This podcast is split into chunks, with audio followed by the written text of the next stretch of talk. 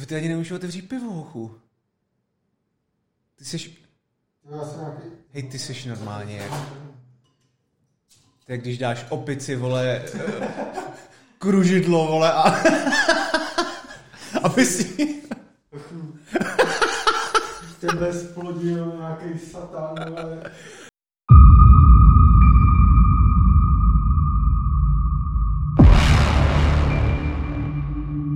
Dobrý den, vážení a milí diváci a posluchači, už jsme tady zas. Čau, Adame. Čau, Honzo. Vítá vás další vydání Pepe Logic.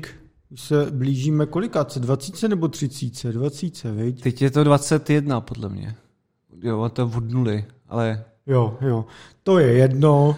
No. My jsme každopádně rádi, že roste počet vás, skvělých lidí, který na, si na nás udělají čas, ano. Skoro každý týden vlastně. A e, rozhodli jsme se na úvod zase trošku shrnout nějaký zajímavý reakce, protože teď jsme žádný moc neschrnuli, viď?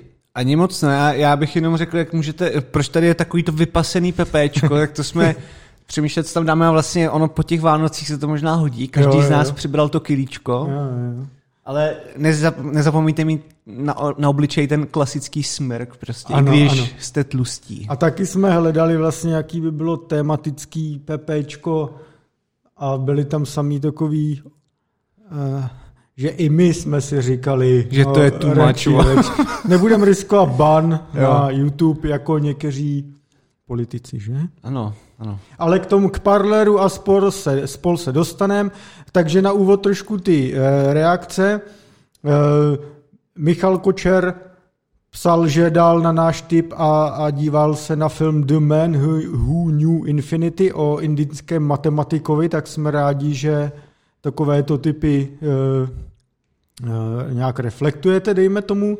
E, mister Fisherman na Twitteru uh, sdílel fotku na, na Netflixu, je nový seriál Nicolase Cage, ten stal z mrtvých a z dluhů, nebo asi potřebuje zaplatit ty svý dluhy, tak udělal pro Netflix seriál o historii z prostých slov. Jo, jo. A je tam ta geniální fotka úvodní, jak on tam sedí v tom mahagonový pracovně s tím geniálním výrazem, a že to by měl být setup Pepe Logic, ano. Podle mistra Fishermana. My jen dodáme, že Adam tady chce koupit kvalitní nábytek. Ano. Takže se to možná blíží. A za zmínku stojí i ten tvůj komentář, to bude možná překvapení na další díly, ale mm-hmm. dáme takový hint, zaznělo Studio Kroměříž. Ano, více studi- nebudeme říkat, ano, ale ano. Bude to velmi chutné. Ale budeme zde mít i mísu koláčů. Ano. Ano. A bude to ježatá koule, ježatá mísa, ano, kulatá. Přesně tak. Takže děkujeme mistrovi Fishermanovi za, za spolupráci. Je to náš teďka dvorní designér a jako takový ty lidi, jak ve filmech a v pořadech dělají ty scény. Prostě aranžér scén a takový ty věci. Jistě rozumí feng shui. A... ano. No a Koko nám na YouTube, my jsme, myslím, před minulým dílem měli debatu trošku takovou, takovou jako ekonomii, o, o tom, proč je Západ pořád dobrý, proč je protestantství taková docela... vítězná, řekněme, ideologie, nebo jak to nazvat, mm. nebo přístup životu, tak dal tip na uh, knížku uh, A Concise Economic History of the World, a já jsem ji začal číst a musím potvrdit, že ano, doporučuji taky. Mm. Takže děkujeme Kokovi. Uh, a potom velmi zajímavá věc, Marek otevřel nám podminulý video, poslal, asi na nás přišel to, že hledal na YouTube Pepe, nebo já nevím, ale ne, to dělá asi s nějakým týmem, vytvořili a testují nějaký takový raketový pohon Pepe pomlčka jedna ká, ano. Takže asi nějaká první verze Pepe rakety. Kdo chcete, podívejte se do, do komentářů u, u minulého videa, nebo my to dáme i... Semka, tohle video přímo do, do, do popisku. Takže jak se testují rakety, on tam něco psal i, že, že chtějí udělat nějaký crowdfunding do budoucna, viď? Ano, a jedna z výhodů toho, došli jsme na to tak, že jsem se ptal vlastně, jestli to je někde public, jako se kouknu na ty předváděčky, mm-hmm. protože tohle se mi zdá jako cool a zajímalo by mě to. No jo, no. Tak právě jsme dostali odpověď, že bude crowdfunding a že ty, kteří přispějí, tak mohou být potom na těch předváděčkách. Takže jo, tak to je dobrý. To budeme sledovat. To bude, no, a pak, pak to tady třeba odkazy. Změníme, no. Mě to připomíná Johna Carmacka, když už měl plný zuby vývoje Dooma a Quakea, tak jak taky pak přestrojoval rakety. Jo, jo. No a ještě je zajímavý, když jsme se dívali, že co podle různých dalších reakcí, třeba i privátních, nebo tak, že se lidem líbí, když hejtujeme tady. Že, občas. Že jako nějaký hejtíčky jsou populární, tak... Nebude, bude, ano, budem hejtovat, ale jen když budem mít důvod, že jo? Nebudem, no. nebudem tendenčně hejtovat. To nebudem si... clickbaitři samozřejmě. To ne, to ne. I když uh, máme teď máme vypracovanou marketingovou strategii, Míša vypracovala nám marketingovou strategii, kde mimo jiné, a tu ještě musíme nastudovat s Adamem, aby jsme uh, jako věděli, co dělat prostě na Twitterech a tak. Jo. Ale jeden bod tam je, že máme víc žebrat o lajky a o palce nahoru a o subscriber, takže jo. Kdo chcete, dejte nám sub. A nejde a... to proti naší, ale lidskosti a tomu, kdo jsme vůbec. No ne, takže k, určitě budeme rádi, jsme rádi, když dáváte lajky a, a suby, protože to samozřejmě pomů, pomáhá pak algoritmům na YouTube a tak, takže se jo. pak... nabízí to video i jiným lidem, kterým by se to třeba mohlo líbit. A nás tak. to taky těší samozřejmě. Samozřejmě, samozřejmě.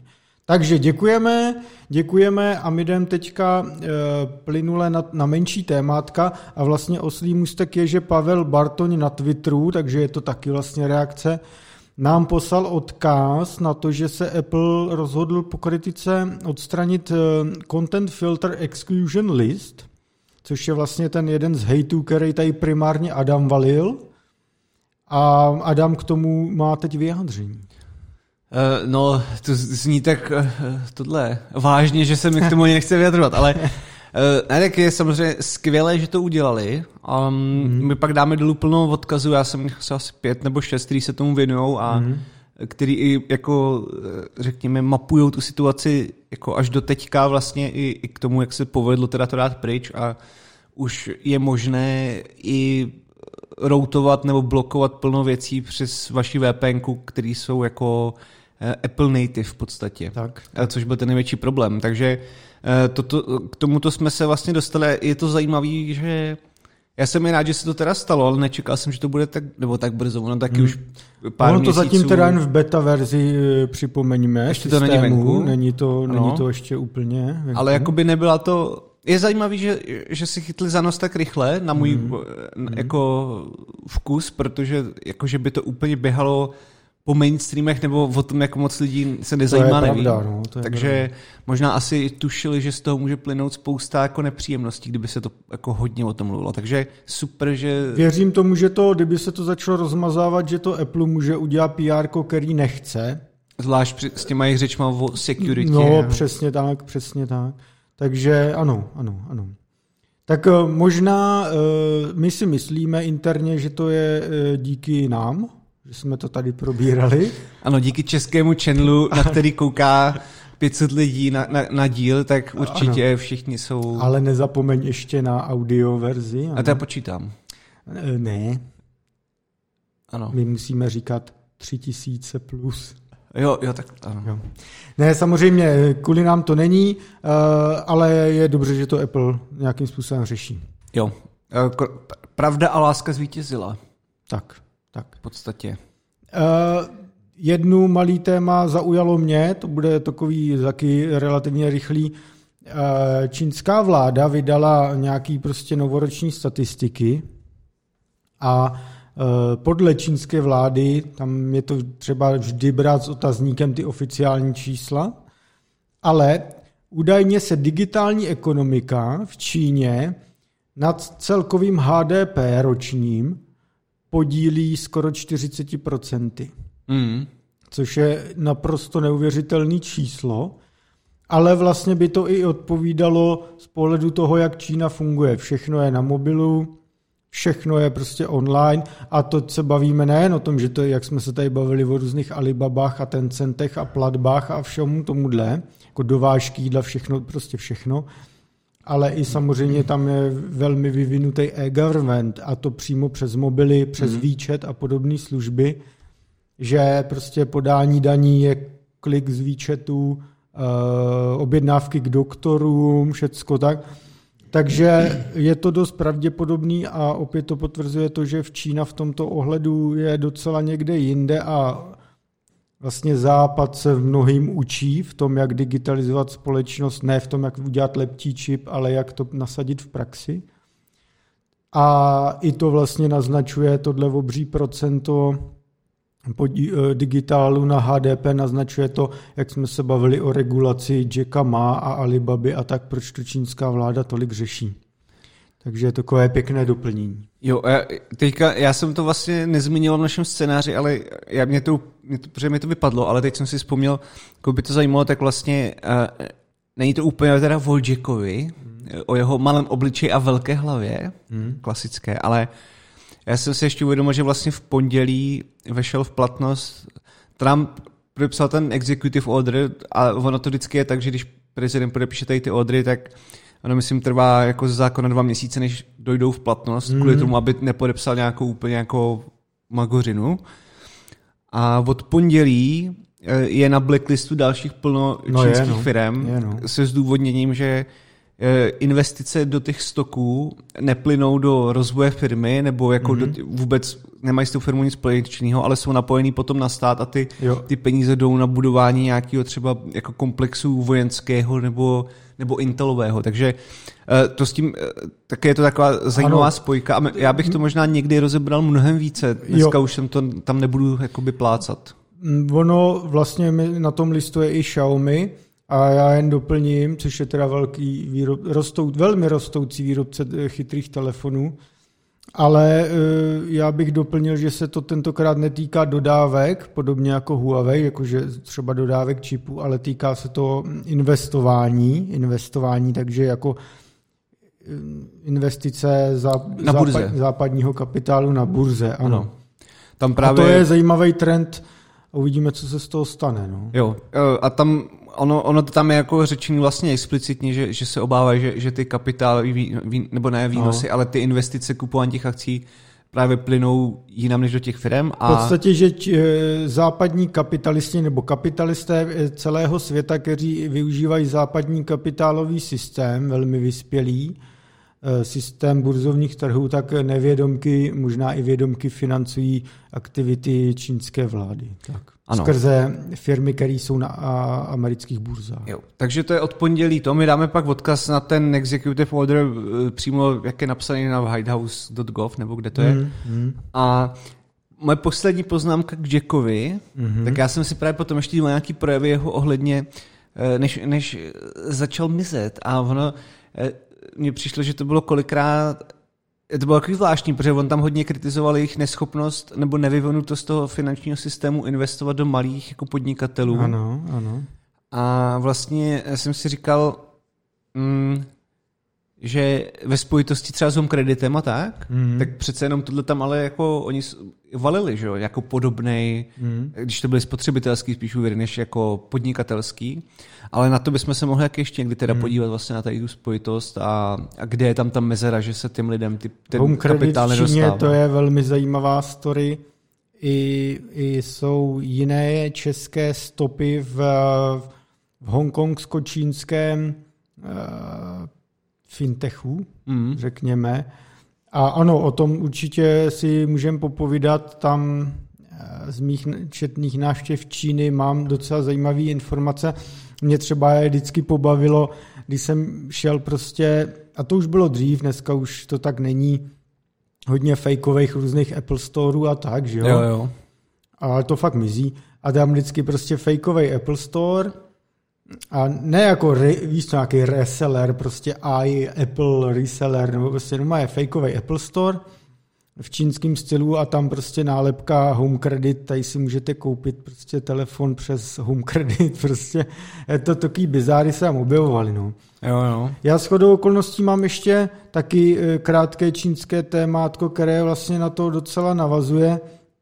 Čínská vláda podepsala nebo vydala nový předpis, který má postihovat domácí firmy, které se podvolí tlaku U S A. To je předpis, který míří na T S M C, tedy tajvanského výrobce čipů, který nemůže dodávat třeba Huawei. A zajímavý to domácí, protože Čína, jak známo, považuje Tajvan za zbouřenou provincii Číny, takže jako za hmm. Čínu. Takže jako hmm. teoreticky míří jako na nějaký tlak na T S M C, i přesto, že to, i díky tomu, že T S M C má na v pevninské Číně hromadu samozřejmě aktivit a továren a podobně. Jsem zvědavý, jestli to vůbec k něčemu bude, i třeba z toho pohledu, že když si vemeš, jako T S M C přišlo o Huawei, což byla, nevím, byl to určitě největší zákazník T S M C mm. na výrobu čipů, ale jako ty pozice uvolněný prodali okamžitě. A dodnes vlastně jako se nestíhá vyrábět, takže jako i kdyby teďka jako teda dejme tomu čínská vláda se svým tlakem uspěla, tak čemu to bude, když nejsou hmm. volné kapacity, že jo? A je naprosto nesmyslný si myslet, že nějaký A M D nebo kdo všichni, Apple a všichni, kdo u T S M C vyrábí, že najednou řeknou o, dobrý, uvolňujeme zpátky kapacity Apple, uh, Huawei, že no. To je velmi podivné, velmi podivné. Je to, o tom tak musíme pak dát to téma, no, velký, jako vůbec o tady ty ekonomické válce, která se začíná jako čím dál více prohlubovat i z hlediska mm. teda těch uh, akciových trhů, který dřív tím nebyly tak uh, postižený. Ano. Takže to, to určitě o tom pak přineseme nějaké různé poznatky a ano. zkusíme něco zjistit. No. A jeden rychle ještě informace z Číny, čínská firma Phytium, Phytium, píše se to P H Y Tium, Phytium, vyvinuli nový desktopový procesor, má, nese název D dva tisíce a je postavený kompletně na ARMu. Má osm jader až dvacet šest gigahertzů, mm. a což je vlastně normálka, že jo? Tak dneska na ARMu vyvíjí každý, každý si to může licencovat a tedy. Ale má to být čtrnáctinaanometrová výroba a co je zajímavé, že doma v Číně, takže uvidíme, co z toho vzejde. Jo. Každopádně těch A R M aktivit teda akceleruje to velmi výrazně. Teda, co? My jsme to i kolikrát už řešili, že to bude asi velký po té M jedna od Apple. No, další témátko je, že kr- firma CrowdStrike vydala analýzu backdooru lomeno malwareu Sunspot, což je přesně ta mrška, která zapříčinila prolomení SolarWinds a tím pádem řetězovou akci napadení Microsoftu, amerických ministerstev a mnoha dalších, taky jsme to tady už řešili. A ta technická analýza je velmi zajímavá, ukazuje se, že to fakt byl útok ve smyslu podvrhnutí třeba aktualizací, řekněme, hmm. updateů těch samotných aplikací. Co máš, Adame, za to za technický názor? Uh, jako...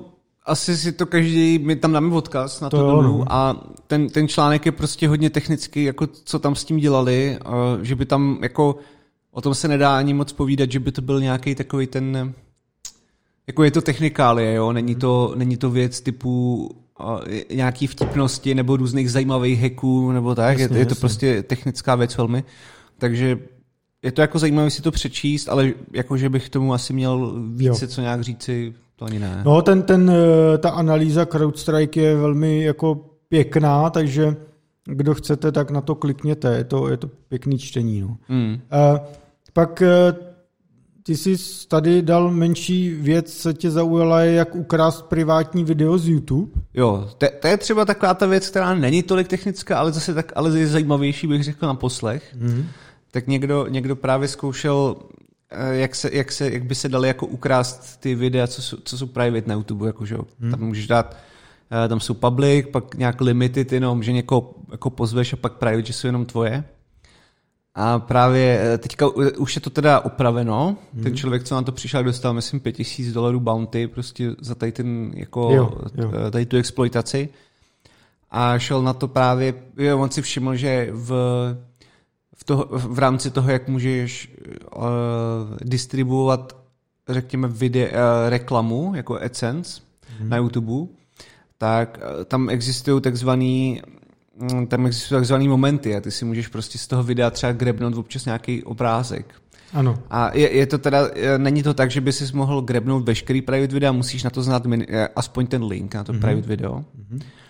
A díky tady tomu A P I, díky tady té A P I, která nekontrolovala ten flag je private, tak ty jsi mohl jako v, pod, každý, ty jsi mohl grabnout jakýkoliv timestamp z toho videa, takže když jsi jako udělal dostatečný počet obrázků, tak jsi z toho mohl zrekonstruovat to video. Mm-hmm. A myslím teda, že tam bylo omezení na audio, takže to nebylo úplně jako to, ale přece jenom na, v private videích může mít každý různý věci, a, a jako, který nechce, aby někdo viděl a no, nezáleží no. tak na tom zvuku, jo, nutně možná občas. Hmm. Asi. Takže, e, takže to, byla, to spíš byla taková, taková vtipnost, že jak na to přišel a jak jsem říkal, už je to opraveno. No. Hmm, ale článek dáme dolů a myslím si, že to je docela takový... E, d, d, myslím, že to je taková jedna z věcí, které nejsou tak těžký vlastně na to přijít a a za tisíc babek, tak jako je to docela solid. Jo, no. tak ty, já vím, že některý lidi jsou schopní se týma bug eh, programama, jako hledání programů docela dobře živit. Ten hunting je dobrý, no. Ano, ano. A i nějaký firmy tím v podstatě žijou, jako... Jo, jo, je to tak, no. Takže fajn. A ještě tě zaujalo st- eh, něco s raytracingem? Jo, to je úplně to ta, to je bizár prostě.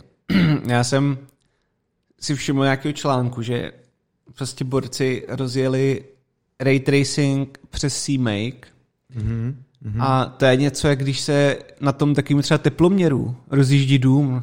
Je to prostě absolutně jako nepoužitelný. Mm-hmm. Renderování to v obrázku prostě trvá strašný minuty. Jo, jo, jo. To si te, tam dáme odkazy, takže si tam můžete přečíst, jak, jak oni jako se snažili, že když potřeb, když potřeb, C-Make pracuje jenom s integerama, takže mm.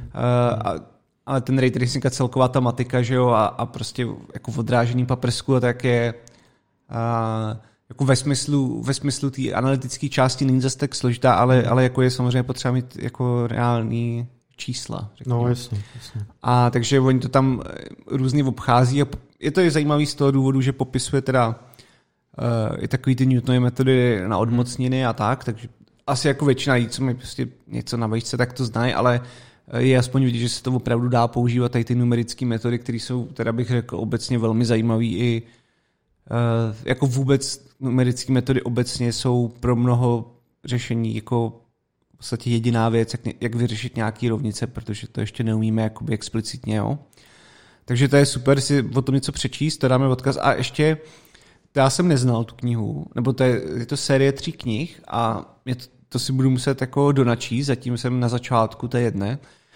A to se jmenuje Raytracing in One Weekend, což není úplně teda, bych řekl, One Weekend. Něco ale... jako Kuda for Dummies. Jo, jo, jo, no, jasně, no. Jsem to začal něco takového číst, tak říkám, tak dobrý.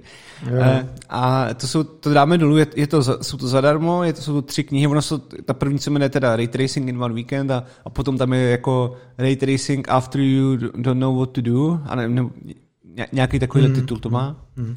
A je to fakt jako, je to technicky popsaný úplně přesně, je to popsaný... A, prostě klasicky maticově a jak, jak se mm. pracuje s grafikou, to každý, kdo něco dělal třeba v OpenGL, tak to asi, asi ví. A e, fakt, fakt velmi doporučuji zadarmíko ty tři knížky, že to tam bude. Dobrý. To mě jen připomnělo, že vlastně čím dál víc vidím různý projektíky s raytracingem. Teďka Digital Foundry dobře rozebírali raytracing v Source Engineu, což mm. je starý vlastně docela engine Half-Life dva a tak. Výborně to funguje.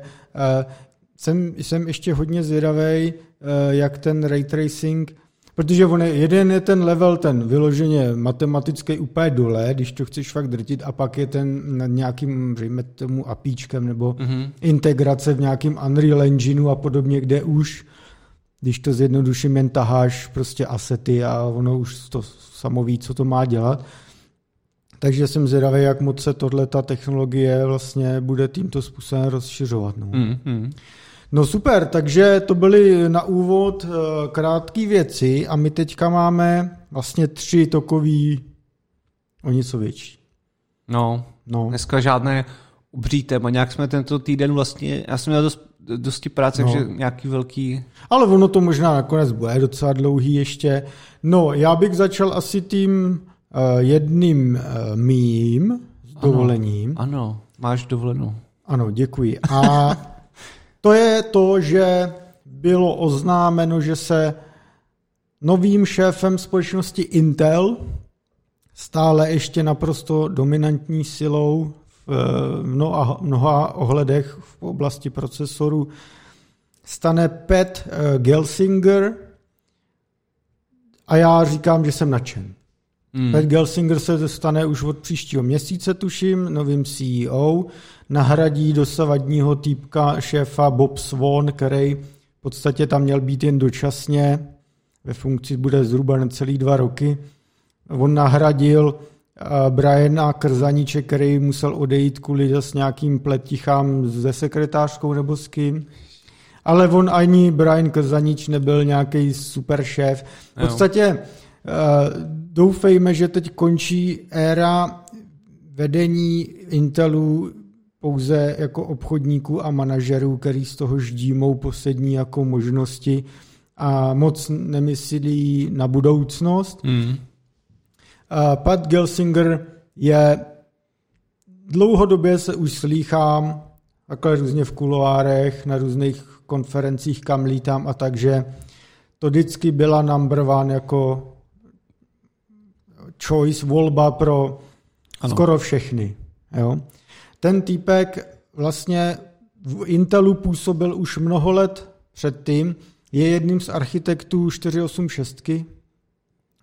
Mimochodem se točil kolem standardizace a toho, jak má vypadat třeba Wi-Fi nebo USBčko. Velmi jako nenápadný týpek. Co teď Pat Gelsinger doteďka dělal osm let, od roku dva tisíce dvanáct, tak byl výkonným ředitelem firmy VMware, což je takový můj miláček. To je hmm. taková ta firma, co spopularizovala virtualizaci a naštěstí se tam nezasekla a, a valí jako dál. A je inovativní, to, bych řekl dokonce. Ano, téměř. Je to fakt pořád, i když je to obří už firma a vlastně je součástí Dellu, čiže Dell vlastní většinu akcí skrze E M C, tak pořád je to velmi inovativní firma.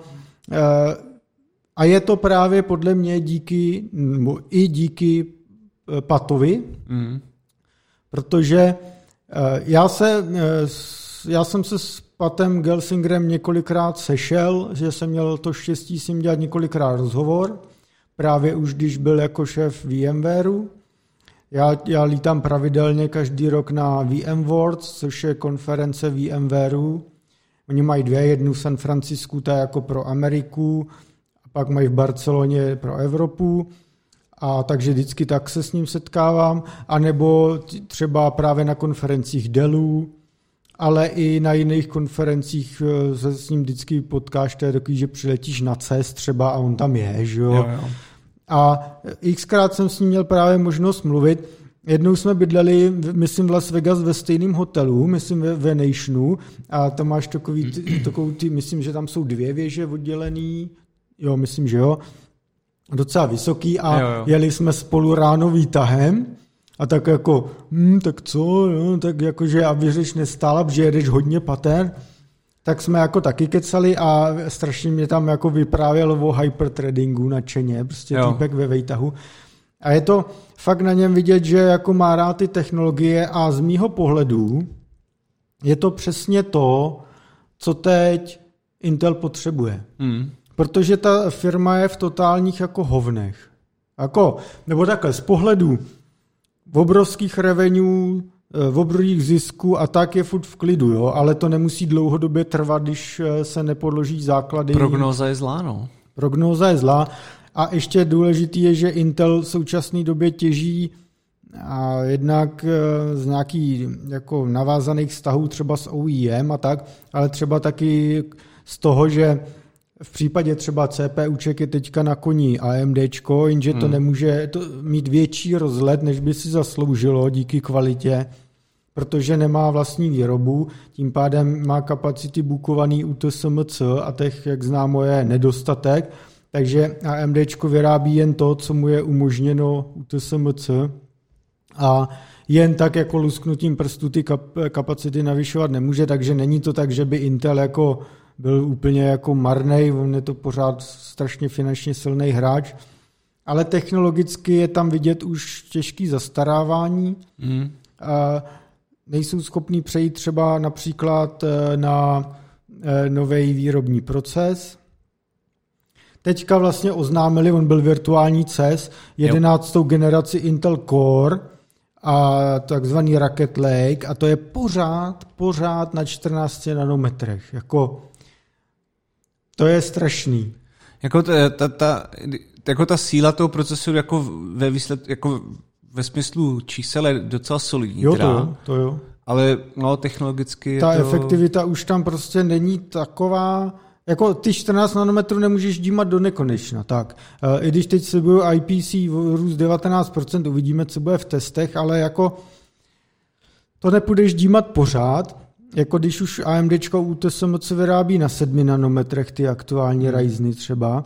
Další generace Ryzenů Zen čtyři, nebo A M D Zen čtyři, prostě procesorová architektura už má být na pěti nanometrech.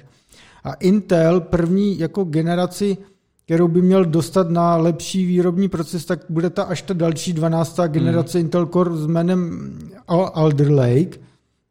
To už by měla být ta generace ready na D D R pět. Se dočkáme třeba během následujících dvou let se začne přecházet z D D R čtyři, jo. který tady jsou osm let třeba, že jo. No a to bude teprve na deseti nanometrech. Mm. A i to jako těžký tomu věřit, protože Intel těch deset nanometrů tak dlouho už odkládá, jo. On možná je tyjo, skoro možný, že dřív snad udělá sedm nanometrů, protože těch deset fakt těžce nezvládá, ale i tam, co chodí jako za zprávy, tak je to jeden velký průšvih, takže dokavať těch sedm nanometrů neuvidíme, tak nesmíme moc tomu věřit, no, že to jako jsou schopní v aktuální fázi dotáhnout někam.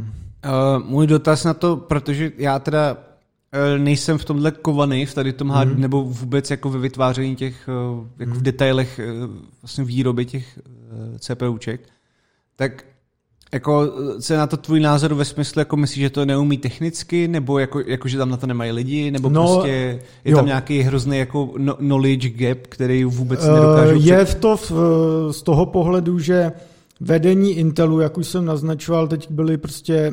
Bob Swan, co to vede teď, je bývalý finanční ředitel, který tam prostě byl dosazený, protože ten jeden byl vyhozený no. a tak. Že má jiné motivace. To, a ano, to se říká dělat hodnotu pro akcionáře, ale v tom kvartálním přemýšlení a tak.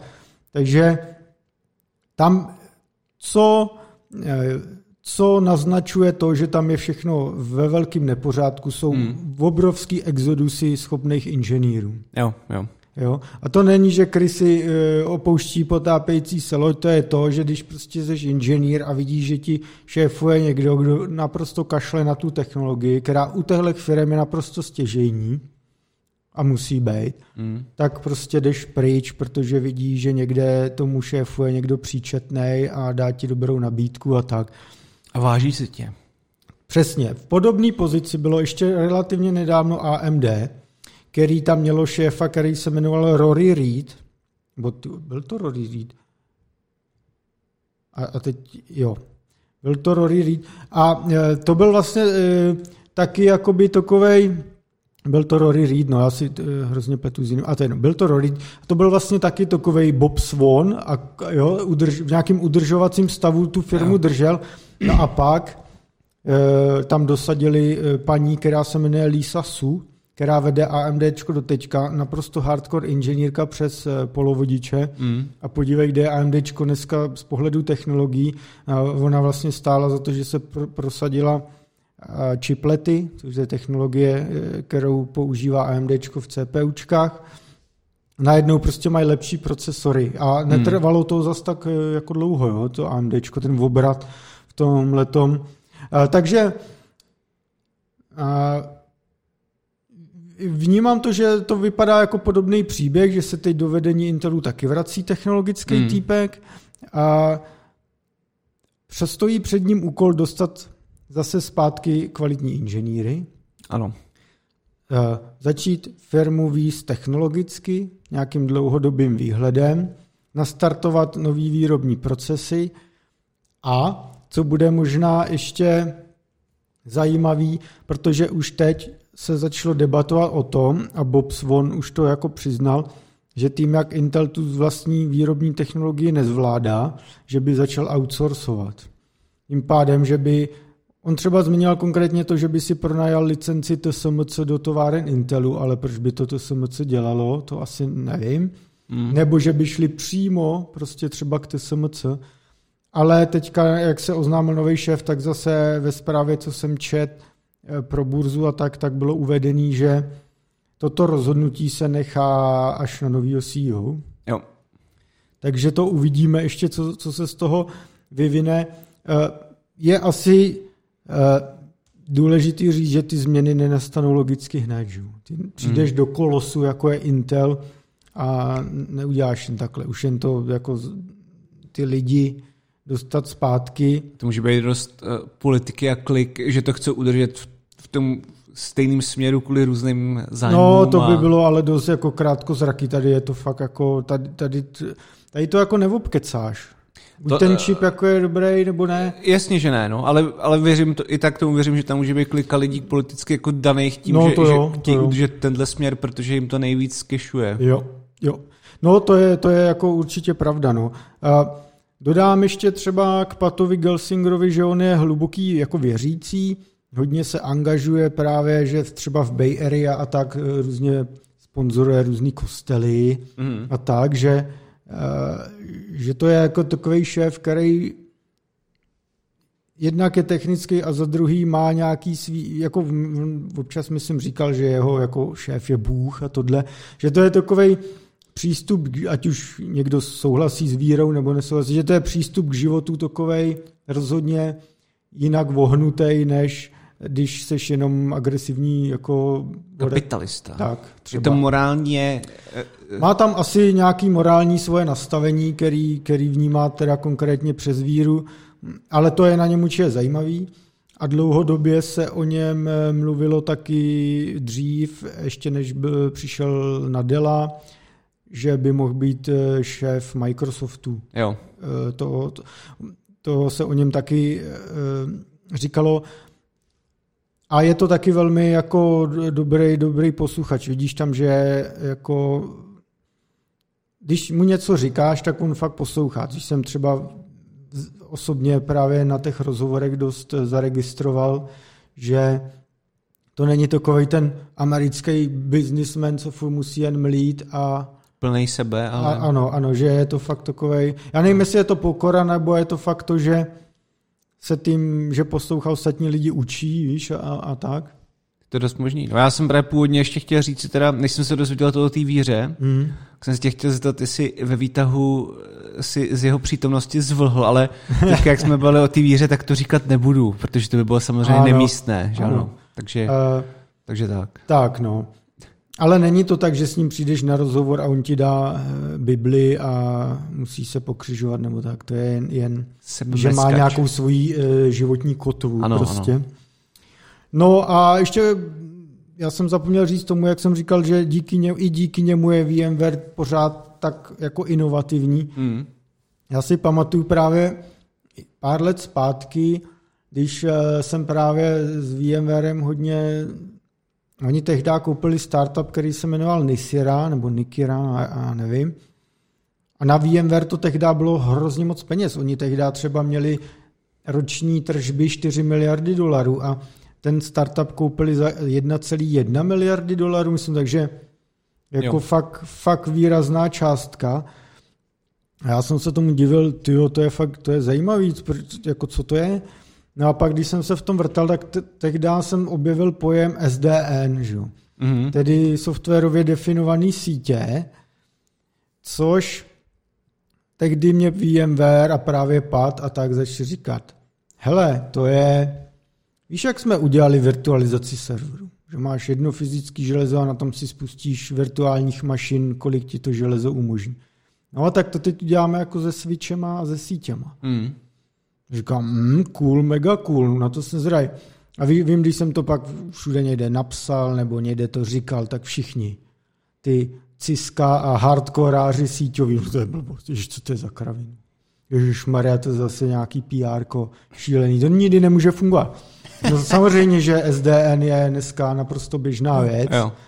A teďka na to přecházejí i ve velkým operátoři, že, že začínají mm. virtualizované sítě provozovat masivně. Takže i tohle je ukázka toho, jak, jak VMware lomeno Pat jako přemýšlí a samozřejmě takových podobných dalších inovací oni tam měli za ty další roky hodně. A i třeba, když pak se vidělo, že přichází věci jako Docker, mm. kdy najednou tu virtualizaci mohli začít ohrožovat jako nějaký kontejnery, že jo? Dokázali velmi rychle reagovat a udělat jako třeba jednotnou zprávu pro všechny tyhle prostředí, nativní podporu pro nějaký jo. Dockery a tak, takže já tady trošku možná hypuju Pata Gelsingera, ale já si fakt myslím, že to je člověk, který tam padne nejlíp, co tam kdy mohl dopadnout. Je to, je to určitě kvalitní muž a hmm. já ho tam taky rád vidím, protože jsem byl trošku vlastně smutnej, kam, jako dostí, kam, kam se ten Intel jako řítil, no, no. že by bylo škoda to nechat chcípnout. Ano. A doufám, že s tím něco udělá a, a že vlastně tak, taky mám teda po tom, co jsi mi řekl, trošku více víru, že to chytí za dobrý konec. Ano. A že snad ty dvě firmy už se i...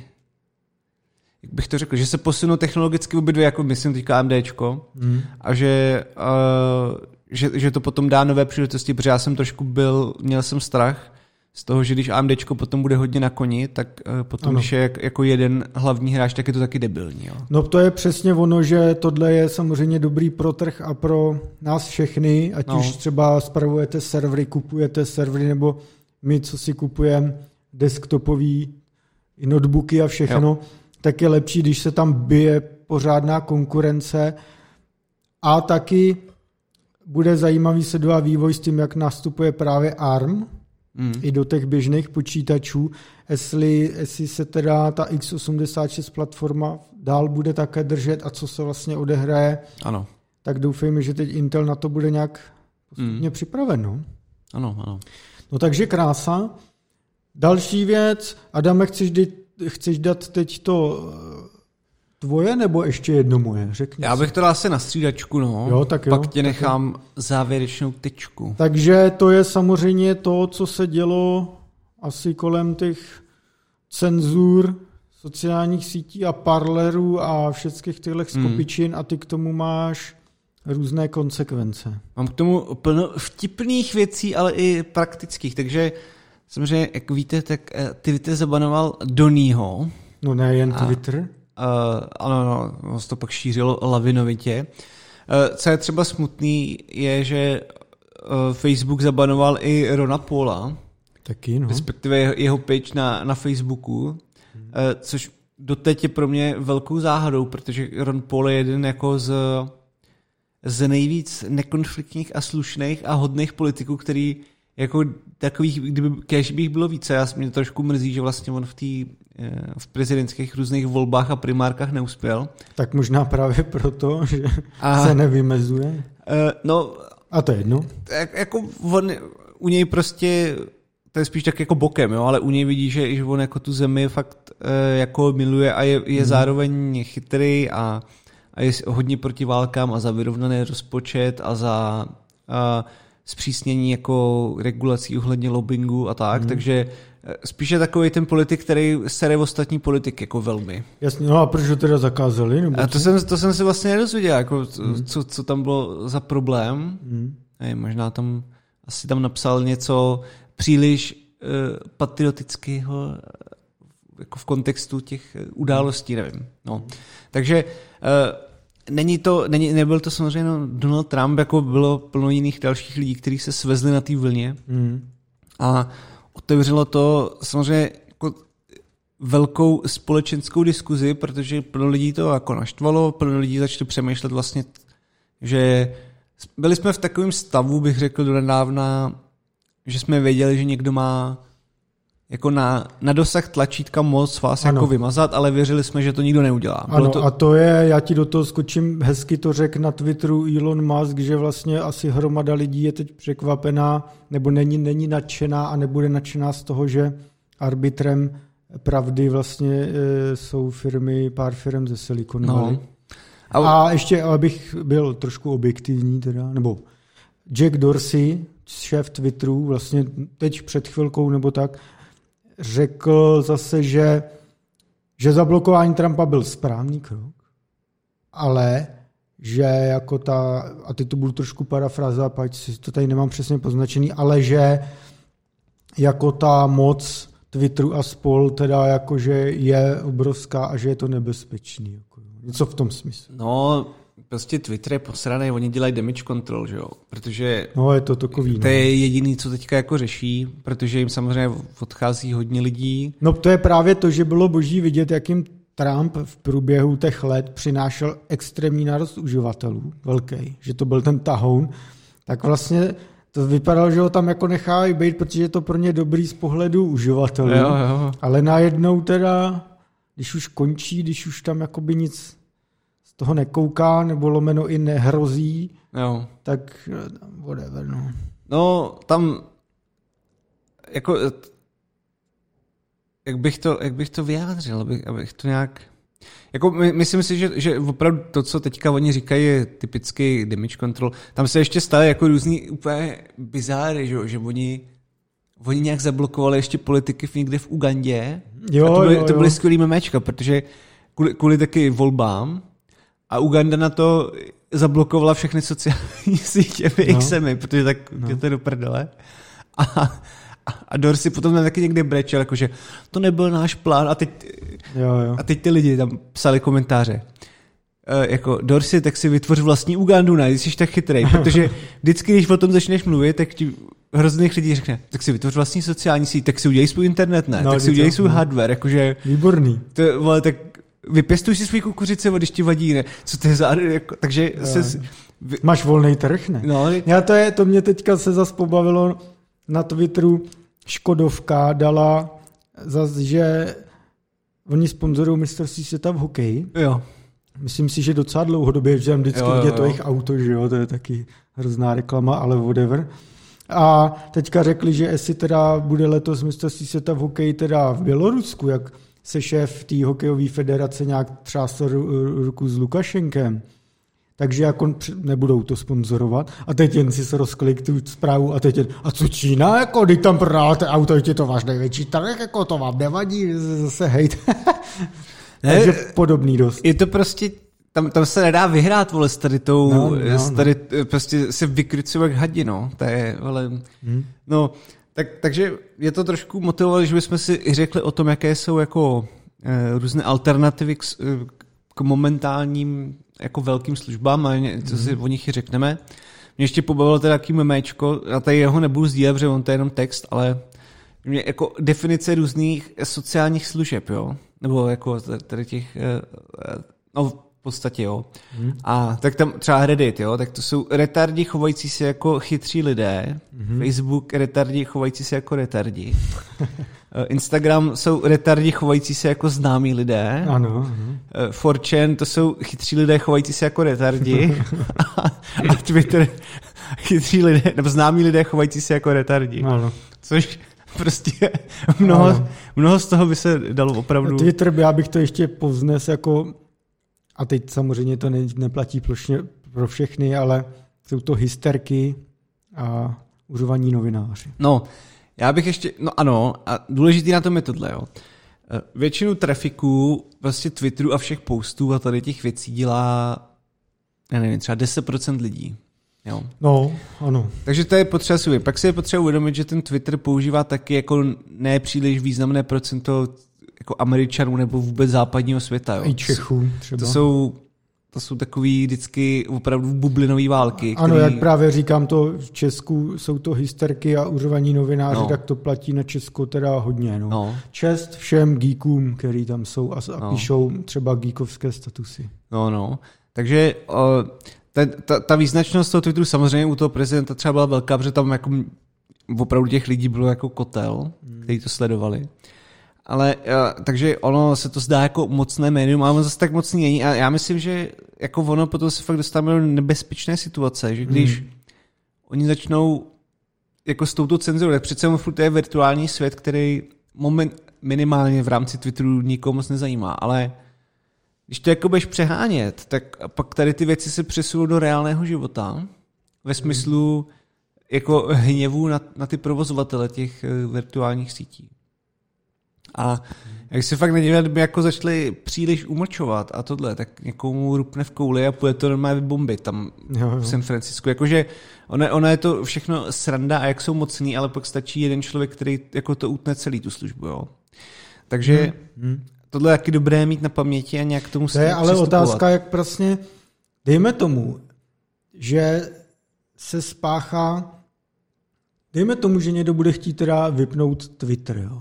Jak to vlastně udělá? Protože jestli si pamatuješ, nebo já nevím, je film Blade Runner a Blade Runner dva tisíce čtyřicet devět a mezi tím Denis Villeneuve natočil, myslím, tři anime krátké hmm. filmy, nebo to někomu zadal, ať to natočí no. něco takového. A, je, a vlastně ty řešili tu eh, historii toho světa mezi prvním a druhým filmem a jeden z nich vlastně řešil, jak se lidi naštvali, nějaký aktivisti nebo jak to na, nějaký hackři, whatever, a jeli vlastně odpálit datacentrum, lomeno, prostě ten mozek digitálního světa a vlastně v té dvojce se to pak řešilo, že mm. doba před a po blackoutu. Dejme tomu, že nějaký takovýhle lidi, ať už mají jakýkoliv motivace, budou chtít třeba odpálit Twitter. Jako je to reálně možný?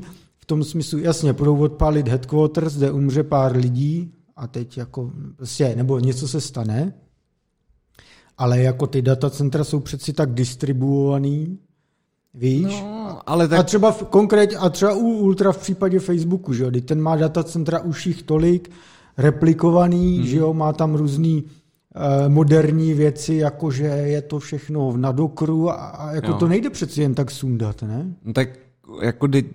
Jako v pořád srdcem té firmy je prostě ten intelektuální kapitál, co jo, jsou ty tak lidi. To jo, no. takže, takže headquarters je ten takže případnej. Jako prostě věřím, že kdyby, kdyby se stalo něco takového, tak nejde jenom o to, že jako samozřejmě někteří lidi jako děl, zvláště dělají z domu a tak a nějak to udrží jako třeba v běhu, jo.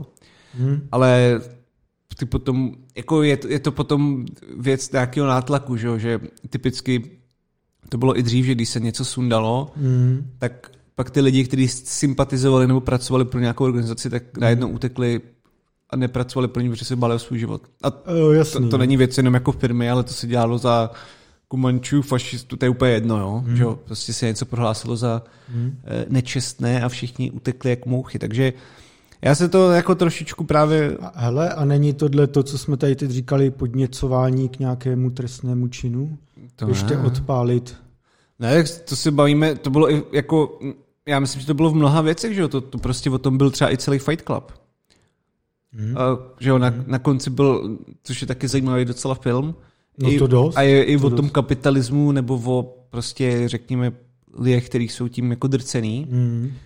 A ten konec vlastně, co se týká, to už nebo já si spojil, ne, jako, ale, ne. ale odpálení těch, těch budov, který měli jako finanční záznamy a jako hmm. odluhou a tak, hmm. tak... Jako nevím, jestli by se to bylo jako podněcování, tak, tak taky jako by se asi to dalo tak vzít, ale prostě je to nějaká věc, která se může stát. A... Tak on to je vlastně i sen mnoha lidí, možná odpálit jako tyhle instituce z pohledu, jak říkal, ty dluhy a tak, jako nechat to smazat. Jo, tak, tak to, to, asi, to asi jo, no. no. A, ale jako s tím Twitterem to myslím tak, že, že prostě ono je, to, ono je to sranda, že takhle se někdo zabanuje a, mm. a my jsme hrozně syny. Ale já, já fakt si myslím, že může být plno lidí, kteří jsou v tomhle, kteří to berou jako osobně mm. a jsou schopní pak něco jako dělat. Jo? Že se to, fakt se musí řešit delikátně. No jak jsme se bavili vlastně jednou tady spolu, když se vypnou kamery, že vlastně těch Trumpových příznivců, kolik mají doma legálně i nelegálně zdrženou bouchačku, je asi fakt dost, ne? No.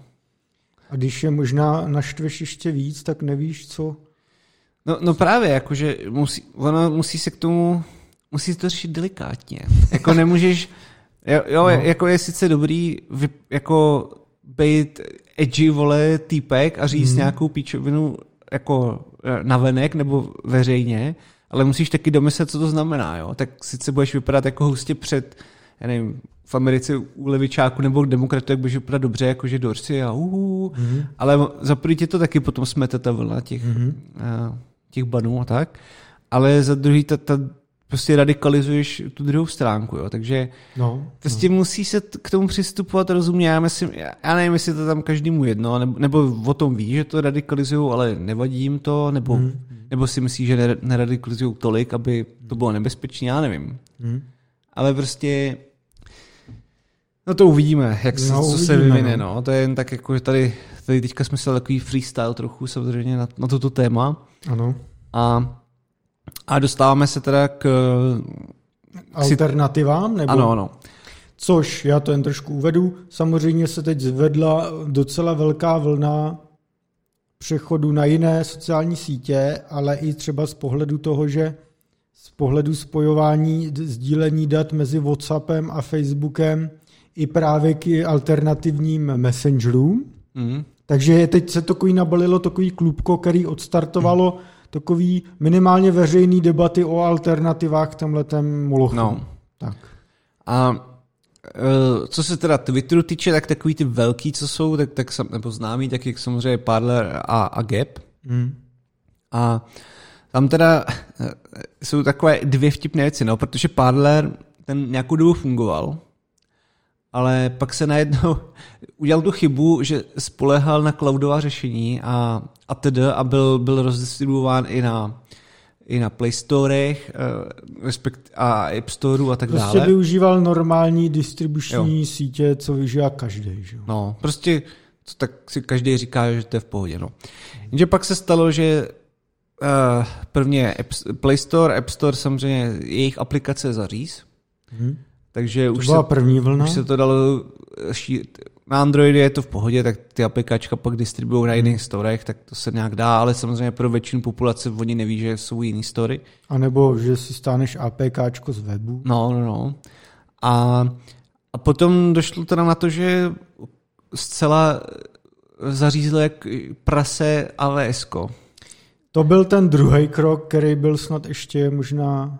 No ten byl ten hlavní, no, že jo? Ale oni teď vlastně pořád stále řeší, co, co s tím jako udělají, aby to bylo nějak stabilně. Tam AWSko na to dává vždycky limit dvacet čtyři hodin, tuším, ne? Když ti řekne, jdeš do pryč, tak máš dvacet čtyři hodin, si to nějak zmigruj.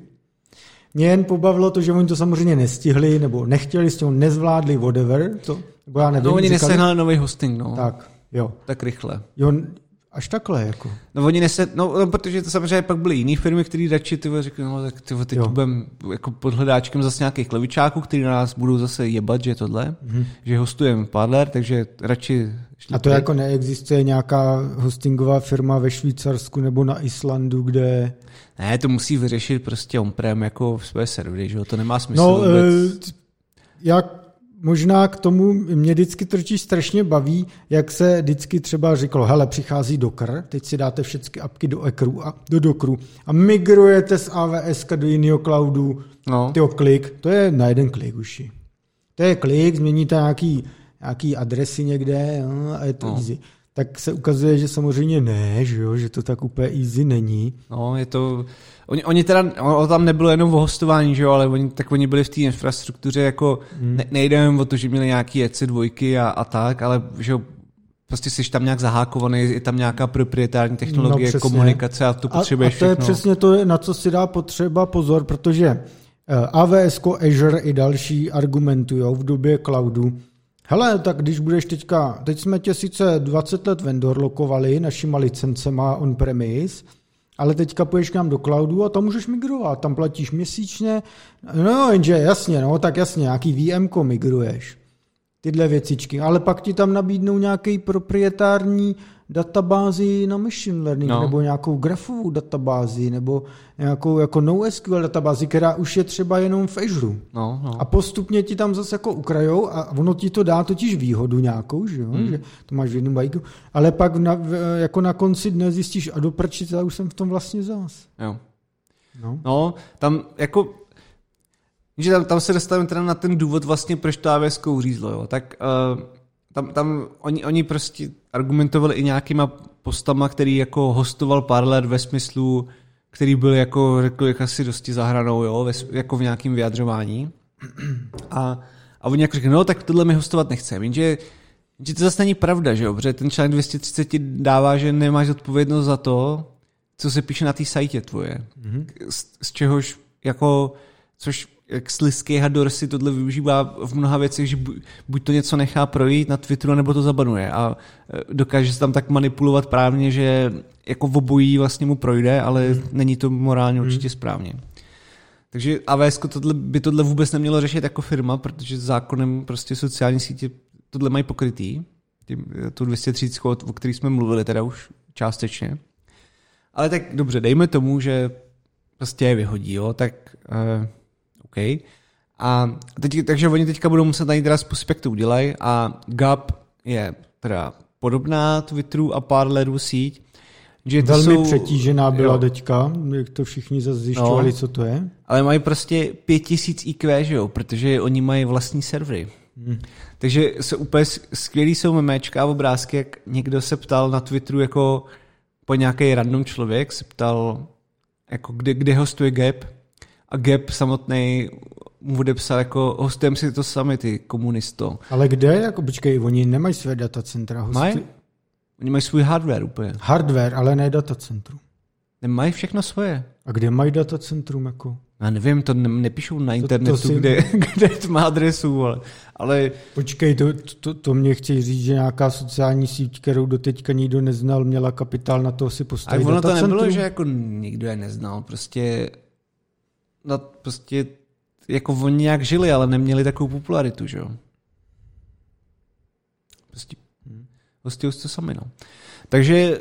Je nemůže nikdo killnout. Prostě. No jen jestli to spíš není, že mají někde právě ve Švýcarsku pronajatý datový sál. A Švýcarsko samozřejmě v tomhle ohledu to není tak zběsilý a ten mezinárodním tlakům se snaží vzdorovat. Že? Ale na to ti nedokážu nic říct, jako komunitujou tak, že to je jejich hardware. A to hardware je, jo, to je, tak to je v pohodě. A to, to, jestli, to jestli to, jestli, jestli o tom mlžou a je to nějak využití třetí firmy, která jim je jakoby na ně hodná, že jim to nechává, tak je to možný, jo, samozřejmě. Ale minimálně nejsou v té pozici jak Parler, který byl no. zaříznut jako prase, ale mm. oni prostě nemůžou být uh, u toho umlčení, i když teda uh, oni částečně kvůli mnoha věcem jako D dos, tak závisí na Cloudflare, mm. což ale je takový standard světový. No, to je. No, to je. A, a ti, ale ti obecně Cloudflare jako obecně tohle se vůbec nezúčastňuje. Jo? Ten prostě, když dáš jim prachy na tady, tady tu security, tak oni to vezmou a jako neřeší to. Oni, oni to vůbec nechcou řešit, podle mě. Oni jako te, se takhle taky nechcou pouštět. Hmm. Takže, takže kdy, kdyby, jako kdyby vás to zajímalo, tak ten gap asi je, je nějaký, možná existuje teda i, já potom můžu dát nějaký odkazy, existuje plno i samozřejmě nějakých vyloženě decentralizovaných mm, o, mm. sociálních sítí, který jako ne, že bych tam chtěl do toho motat ten blockchain, ale, ale fungujou tak, že vlastně nepotřebujou jo, jo. žádný centra jasně jo. definovaný. Jo. Jo. Takže To, to, to bylo takové, to byl takový úvod k tomu, jak vlastně teda vždycky někdo řekne, no, tak si udělej svoji vlastní sociální sítě, hmm. jestli tady nelíbí, hm, tak ji uděláš a oni ti ji zabijou. Hmm. A, a pak ti řeknou, tak si udělej své servery, tak se uděláš a pak to funguje a uvidíme, než přijde program další nějaký. No já bych jen k tomu dodal, že ono... Tady se ukazuje ta economy of scale takzvaná, nebo nějaký síťový efekt, což je taky pojem z ekonomie, že když se podíváš, kdybys dneska řekl právě Parleru, hele, tak si běžte vybudovat vlastní infrastrukturu, tak to jako, tyjo, skoro nejde, že jo. Mm. Tak buď jako dobrý, můžeš nakoupit hardware serverovej, ale v první fázi bys ho asi musel sehnat nějakýho hostera, Mm. který ti prostě uh, poskytne nějaký, uh, že ti ten uh, hardware prostě dá do jeho datacentra, poskytne ti nějaký garance. A to se ještě nebavíme, promiň, že to skáču ještě o jako konektivitě a připojkám, které jsou taky ještě jiná debata. Ano, a teď ještě ty, jako chceš být teda třeba globální sociální síť nebo aspoň třeba západní, tak potřebuješ sehnat ty různé lokality. No, takže kdyby teďka jako Parler to chtěl přepnout jako na on-premise v tohodle typu, no tak to jako je hromada práce. Hromada práce. Peněz, no. A to je teprve ještě taky to, že jsi pořád na někom závisej, protože u někoho ty servery máš a tak a nevíš, co se stane kdy. A ten další level je samozřejmě mít vlastní datacentra, ale to už je tak jako skoro nerealistická představa, že si to vybuduješ jako malá. Idy, podívej, jak dlouho Facebook dospíval k tomu, že má globální, řekněme, síť datacenter, kolik na to potřeboval kapitálu, kolik, jak potřeboval vstoupit na burzu, aby to mohl všechno budovat, jaký musel vybudovat kurevsky obrovský know-how. A, a to prostě není jen tak, protože u těch datacenter. Ty jdeš stavět datacentrum plácnu v Arizóně nebo v Evropě, kdekoliv. Hmm. Dva roky obcházíš úřady, lobuješ politiky, domlouváš tyhle díly, pak si zajišťuješ dvě, aspoň dvě nezávislé trasy na energetiku, hmm. několik nezávislých optických linek do toho datacentra, bezpečnost, scháníš ty lidi, pak scháníš stavební firmy, co ti to postaví, to trvá taky třeba dva hmm. roky, jako, nebo rok, když už máš to všecko jako nafetovaný a umíš tom chodit, jo, a takovýhle věci. To je to jako nereálný, jo, že, ale, že si jako Parler řekneš, tak si vybudujem on-premise komplet vlastní. Jo, ale ty se bavíš už o hodně, jako bych řekl, enterprise řešení jako hostingového nebo datacentra, no. Ale podle mě nějaký proof of concept dokážeš udělat i s menšíma penězma, bez nějaký security, tak dokážeš jako, dokážeš to tak vohnout, bych řekl. Dobré, ale pořád. Hmm. Tak ty máš jako nějaký Parler, třeba nějaký penízky, někdo ti poslal donate, tak ty koupíš pár serverů za to a nějaký lidi zapeč. Teď jako se ti teda, dejme tomu, že se ti tam začnou hrnout lidi. A ty ti to svým způsobem zdedosujou, protože nemáš kapacitu mm. odbavovat ten trafik. No a ty seš teď závisej na tom, že musíš objednávat servery, který prostě v době, kdy se nestíhají vyrábět čipy, kdy nefunguje pořádně logistika, je zasekaná, mm. kdy jsou čekací lhůty na servery půl roku prostě. Ale no, no. Takže seš pak závisej, no a kdo ti dodává servery? Dell, H P, americké firmy, Cisco. Mm. Jo, kdo ti dodává switche? Jo? No a jsi vlastně v takovým obrovským guláši Problém. propojeným, že to říct jako Parler, tak si to udělej sám. Hmm. Facebook a další samozřejmě jsou už o několik levelů dál, že si ty servery budou sami. Takzvaný Open Compute Project dělá i to tady v určitý míře třeba Seznam, který hmm. je tak jediná v Česku velká firma, která to může zkoušet. Jo? Ale tím chci říct, že ten problém je tak komplexní, že to prostě řešit nejde jako jednoduše a to je ostatně důvod, proč ty á vé eska a tak valí, že tak, taky si historicky pracoval pro různé startupy a pracuješ a tak a víš, že scalovat vaši globální službu na á vé esku takhle a teď si představ ty bottlenecky, co řešíte, kdybyste měli řešit vlastní Konec. železo. No. Jako... Ano, já, já bych jenom ještě chtěl dodat, že ono, tady ta naše debata není nutně o tom Gabu nebo Parleru, jako Jasně. o tom, jako, jakým způsobem jsou politicky zaměření, nebo kdo, co tam je za lidi, nebo to tak. Ne, to ne. Jde o obecnou možnost. Mně by se totiž nejvíc líbilo, kdyby tyhle ty sítě typu Twitteru jako byly bezcenný do budoucna, že prostě ve smyslu, že, že si klidně rozjedeš nějaké instance, které budou decentralizované. Bude to nějaká síť jako noudů, jako, ve smyslu, jako lidí, kteří to používají a valí se. Byť to může být třeba pomalejší jako odezvou a tedy a může tam mít různý limitace, hmm. ale pak už je klid, vole, není tam žádný prostě rádoby vocac, který ti bude říkat, co si máš myslet, anebo koho se, kdo se zabanuje.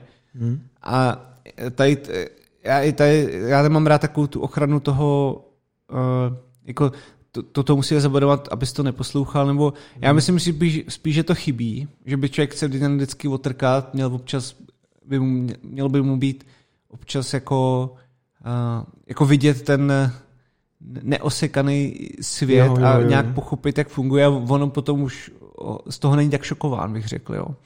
Takže... Uh, ano, stejně jako se děti prostě tajně dívají na porno a nejsou z nich sexuální maniaci a vrazi, prostě se kouknou na porno. No. Nemá asi moc smysl jim ho zakazovat, ne? To je... To bych, to, to bych řekl, že jako ohledně porna a jeho zakazování v mnoha zemích je to jiná debata. Já myslím, mm. že i ty země, které to úplně zakazují, na to mají docela validní argumenty teda. Mm. Že to je docela... Tak to můžeme dát někdy toho jindy, protože mm. ono to je docela mm. nadlouho, ale... Co se, co se týče tady jako vůbec toho jako modelu využívání sociálních sítí, tak já, já myslím fakt, že bychom radši měli k tomu, že buď to nebude vlastně nikdo, anebo nebo budou jasně dané podmínky, že třeba budeš platit, já nevím, blbost, půl dolarů za měsíc, budeš členem sociální sítě. Jakože to bude něco jako veřejnoprávní služba. Jako. Jo, nikdo no. ji nebude vlastnit, ale zaplatí se z toho hlavně ty servery, no, budou tam no. jako jasné podmínky, nebude se přeprodávat tvoje data žádným třetím firmám mm. na reklamu a tady ty všechny píčoviny, ze kterých to žije, prostě to jsou nonsense kraviny, které jsou... No, vlastně v podstatě narážíš na to, jak jsme tady snad v jednom z prvních dílů řešili to, jak Dan Vávra rozjel takovou tu společně no. s dalšími lidmi stop cenzuře, kde vlastně naráží taky na to, že jsou tady soukromí sociální sítě, který říkají, že jsou vlastně soukromí, ale zároveň mají totální vliv ovlivňovat globální dění mm. a jak to vlastně, co s něma, že? To je vlastně no. to, co ty teď říkáš. Ano.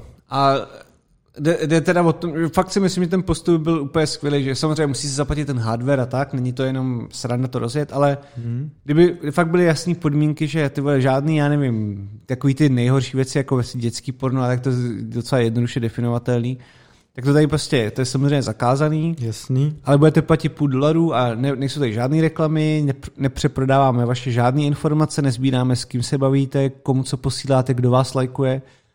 A bylo by to, víš, jako čistá forma, ne, nebylo by to kapitalistické jak úspěšný ve smyslu jako exploitování z tvých jako dat privátních, ale byl by to podle mě jako funkční model, který by mohl jet, jo.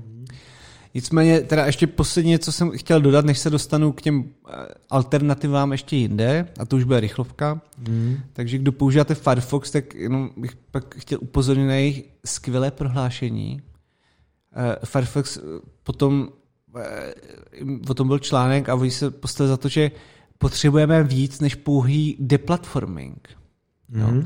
Jo, a teď jo. se začínáme dostávat ty vole do opravdu jako nepříjemností, které já ani nechci komentovat, protože bych se zase nasral, ale týká se to teda i toho, co psal, co psal vlastně Forbes, a že, že lidi z Trumpova týmu by potom neměli být někde zaměstnaný. Jo, jo, jo, a už ty vole, já začínám z toho cítit, vole, ten komancismus, vole, hmm. se zase tady drápe zpět.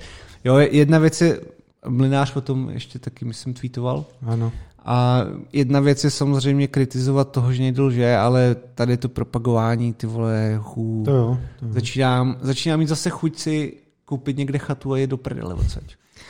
No. Zase tady doktor Manhattan od, odjebat se do vesmíru. It's so, tady sám, vole. A, no, takže jenom jsem pak chtěl doporučit asi nějaké věci, abych už to nezdržoval příliš. Hmm. Myslím, že třeba z hlediska nějakých uh, prohlížečů. Tak ten tvůj Brave oblíbený? O, to je to takový jako je Lidl, jo, teda, ale, ale aspoň blokuje... Mezi, ty... mezi slepými jednooký krám. No, blo, blokuje ty trackery, ale myslím, že třeba je dobrý i ten ungoogled Chromium. Jo, jo, jo, jo. Což, jako tam, tam jsou vykoštěný všech, tam fakt je jenom ten core toho Chromia no. v podstatě, mm. bez, bez jakýchkoliv věcí od Google.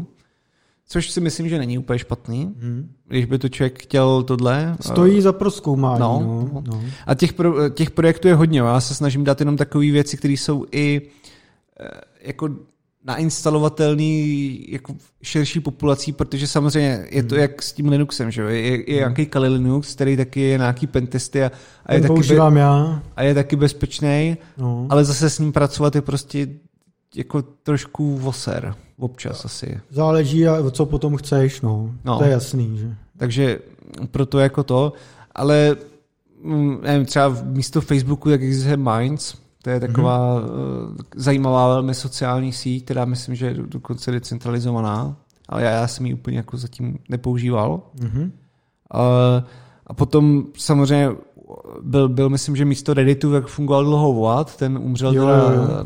ten umřel během Vánoc, protože katli funding. Myslím, že podobné je Rukus. Ruk- ano, ano. A ten, to docela jako lidi používají.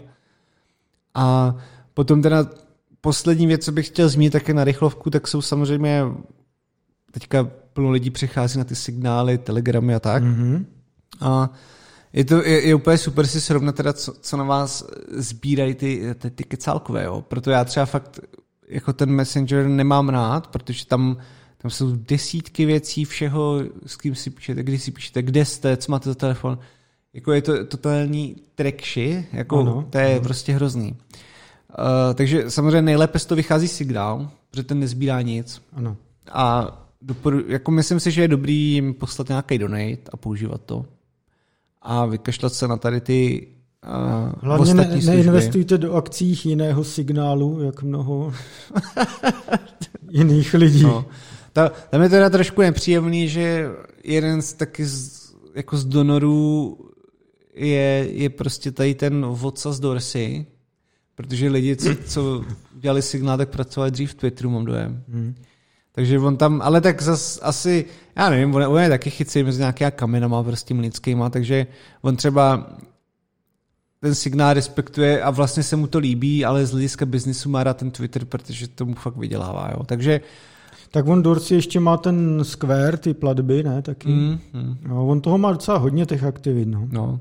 A potom, potom třeba Telegram, tak ten taky příliš, ten sbírá o něco více, ale většinou mm. ne, zase důležité informace, které je taky dobré, ale zase tam... Což je Pavel Durov zase velko, takový ruský dizident digitální, řekněme. A tam, tam občas lidi se bojí toho, že to je právě ruský, ale... Ten, no to, že jakou má historii, proč zdrhl a kdo zná ten příběh, jak prodával, nebo byl nucený prodat v kontaktě, v kontakte V K, jo.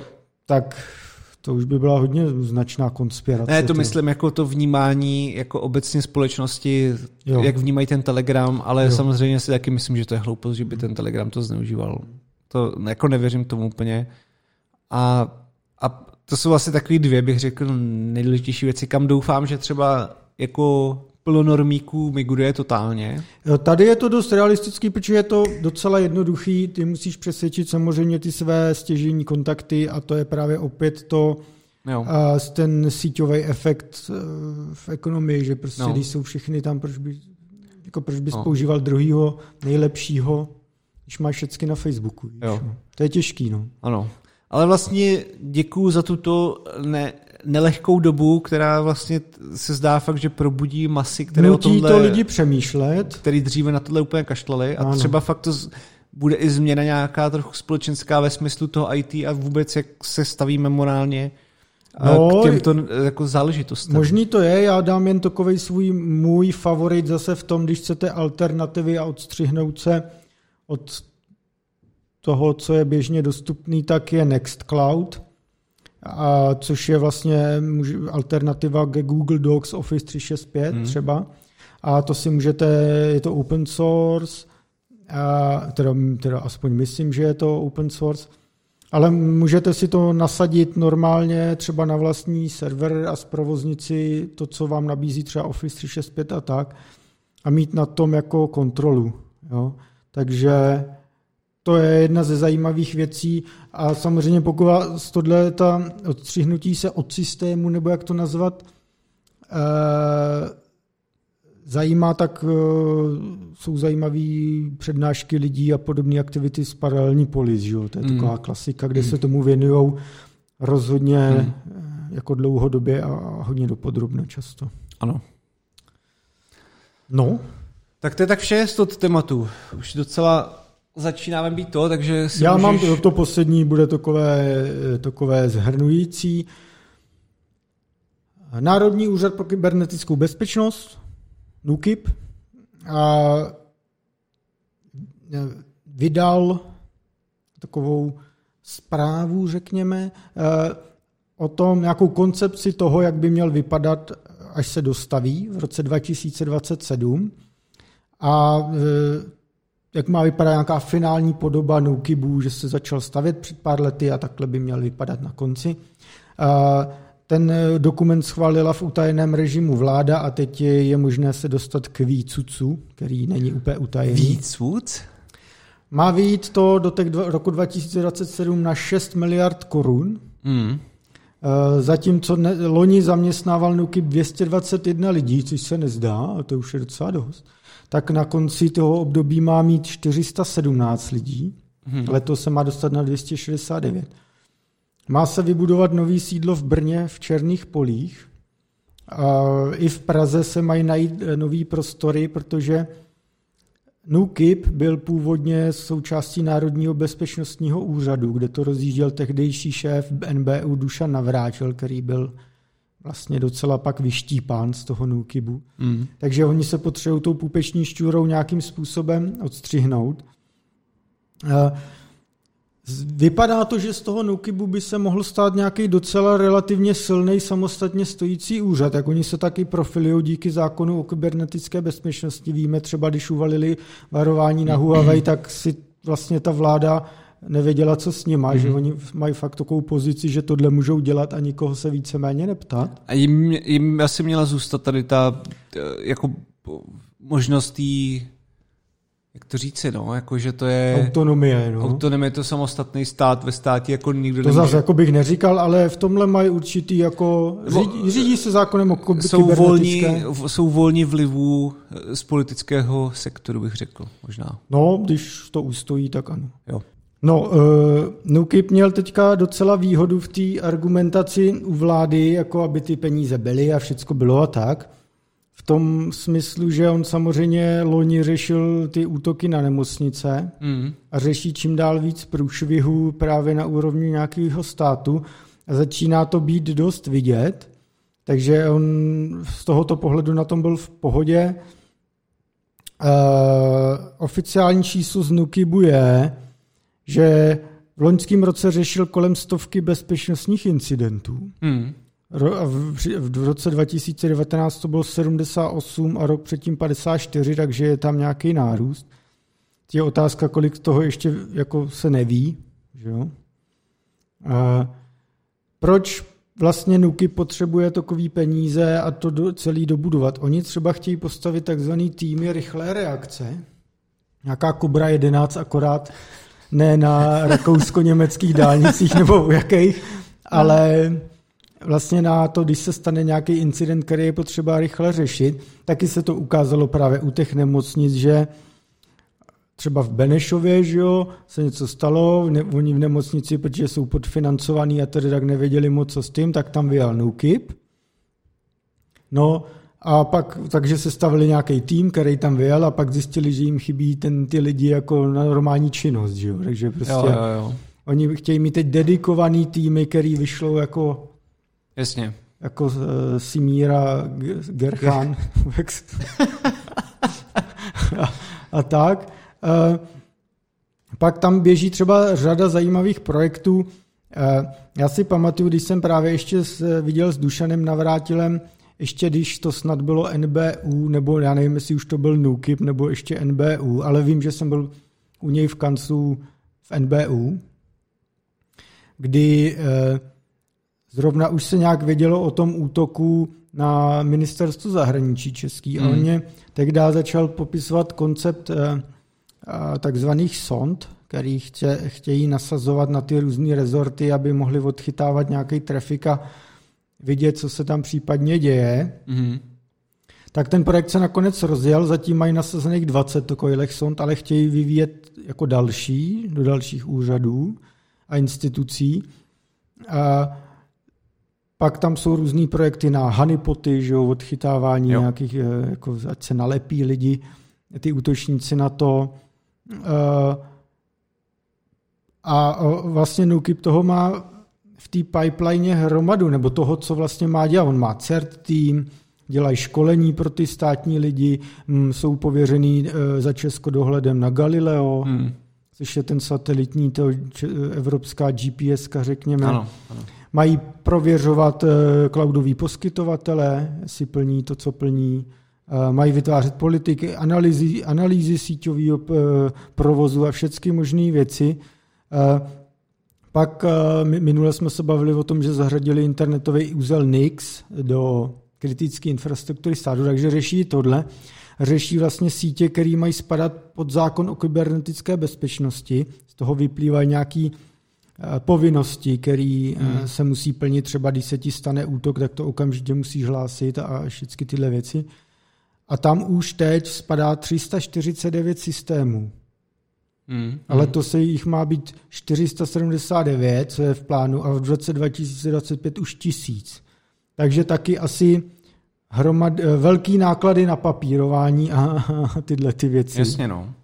Takže vypadá to, že NÚKIP bude mít asi docela důležitou roli ještě z pohledu toho, že možná někdy bude mít e-government, zatím hmm. to nevypadá moc, hmm. podle toho, jak spouštíme různé systémy. A samozřejmě ty útoky budou určitě jako růst. Jo. A NÚKIP oficiálně prohlašuje, že incidenty, které postihují Česko, mohou mít značné ekonomické dopady. V případě středně velkých organizací se škody pohybují až v řádech desítek milionů korun, u velkých potom v řádech až stovek milionů až miliard. Mm, mm. Takže to jsou takové shrnutí toho, co lze kolem NÚKIPu čekat. Já osobně tipuju, že to pro hromadu lidí, nebo ne hromadu, pro některý lidi, typy lidí může vytvořit zajímavý kariérní jako příležitost, protože samozřejmě stát nemůže konkurovat třeba super í té cyber security týpkovi z pohledu peněz, i když právě v tom plánu NÚKIP chce navyšovat finance, aby aspoň nějak konkurenceschopný byl, ale zase může konkurovat v tom, že pokud se tady vytváří tak rozsáhlá organizace, která navíc to řeší i na úrovni NATO, E U mm. a podobně, že ve Washingtonu a tak, že to je vlastně takový, jako proč se někdo dá do služeb státu, protože se z nich stát, chce stát třeba diplomat, nebo e, týpek, který řeší něco v Bruselu, nebo jo, podobně, že to je taková ta služba vlasti, že to pro, pro hromadu lidí může být strašně motivující a odměňující mm. něco takového dělá, proč se někdo rozhodne být vojákem, že jo, nebo něco takového. Jo, jo. Takže věřím, že to tak je. Ostatně my už máme tři kybernetické jako diplomaty, řekněme tři kyberataše, jeden je ve Washingtonu, jeden v Bruselu, jeden v Izraeli. Takže zdá se, že se odvírají velmi jako zajímavé možnosti v tomhletom. No? Jo, to je, to, to je super, já jsem za to vlastně rád. A uh, byť teda samozřejmě ten stát nemůže ani zdaleka jako nabídnout stejnou kompenzaci, tak já si zase myslím, že tam se dá prostě udělat nějaký trade-off typu, že uh, jako když neporušíte práci v rámci nějakého NDAčka a budete si dělat svůj softwarový jobíček za sto a více tisíc bokem a, a budete chodit do, do NÚKIPu řešit jako security věci, o kterých nebudete mluvit v té práci jiný. Těžko tak se říct, to dá úplně v pohodě skloubit. Jako, nevím, jaký tam jsou NDAčka, tak těžko říct, no. Jako, nebo ty smlouvy. Jako... Ne, ale jakože ty nemůžu zakázat, že si budeš někde, asi, asi ty nemůžu zakázat, že si budeš někde dělat vývoj něčeho, co souvisí absolutně. Ono je otázka toho, co je třeba součástí bezpečnostní prověrky a tak, víš, taky. Jo, a já bych to nedá komentovat, já ty detaily jako z hlavy nevím. Jo. Ale možná, no, zajímavý na to, no, si to zkusit zjistit. No. Tak to bude asi něco, já nevím, většinou je to, že nejsi asi vydíratelný, ne? Nebo jako něco takového, no, jasně, trestní ne. rejstřík a tak, ale... A že nechodíš na pivo z F S B a tak, no. Jo, anebo s náma. to, to radši nedělejte. to bys... No. To už se vyhněte, no. No, takže pro tento týden je to všechno. Máme zhruba zase tu hoďku a půl, což je velmi krásné. My vám samozřejmě děkujeme za pozornost. Ano. A myslím si, že příští týden bychom zase měli přijít někdy ve víkendovém čase. Normálně. V sobotu už. No. No. Takže to je paráda. Tak jo, ještě jednou děkujeme za pozornost a pokud budete tak hodní a budete chtít nám dát teda ty suby a lajky na YouTube a tak, tak budeme rádi. A samozřejmě hlavně nám pište různé vaše reakce a tipy a podobné věci, to ano. Máme nejradši. Velmi často nás to uh, obohatí, že? Ano, rozšíří nám to obzory. Tak, takže ještě jednou díky a mějte se a příští týden čau, na viděnou a naslyšenou. Tak jo, mějte se. Čau, čau.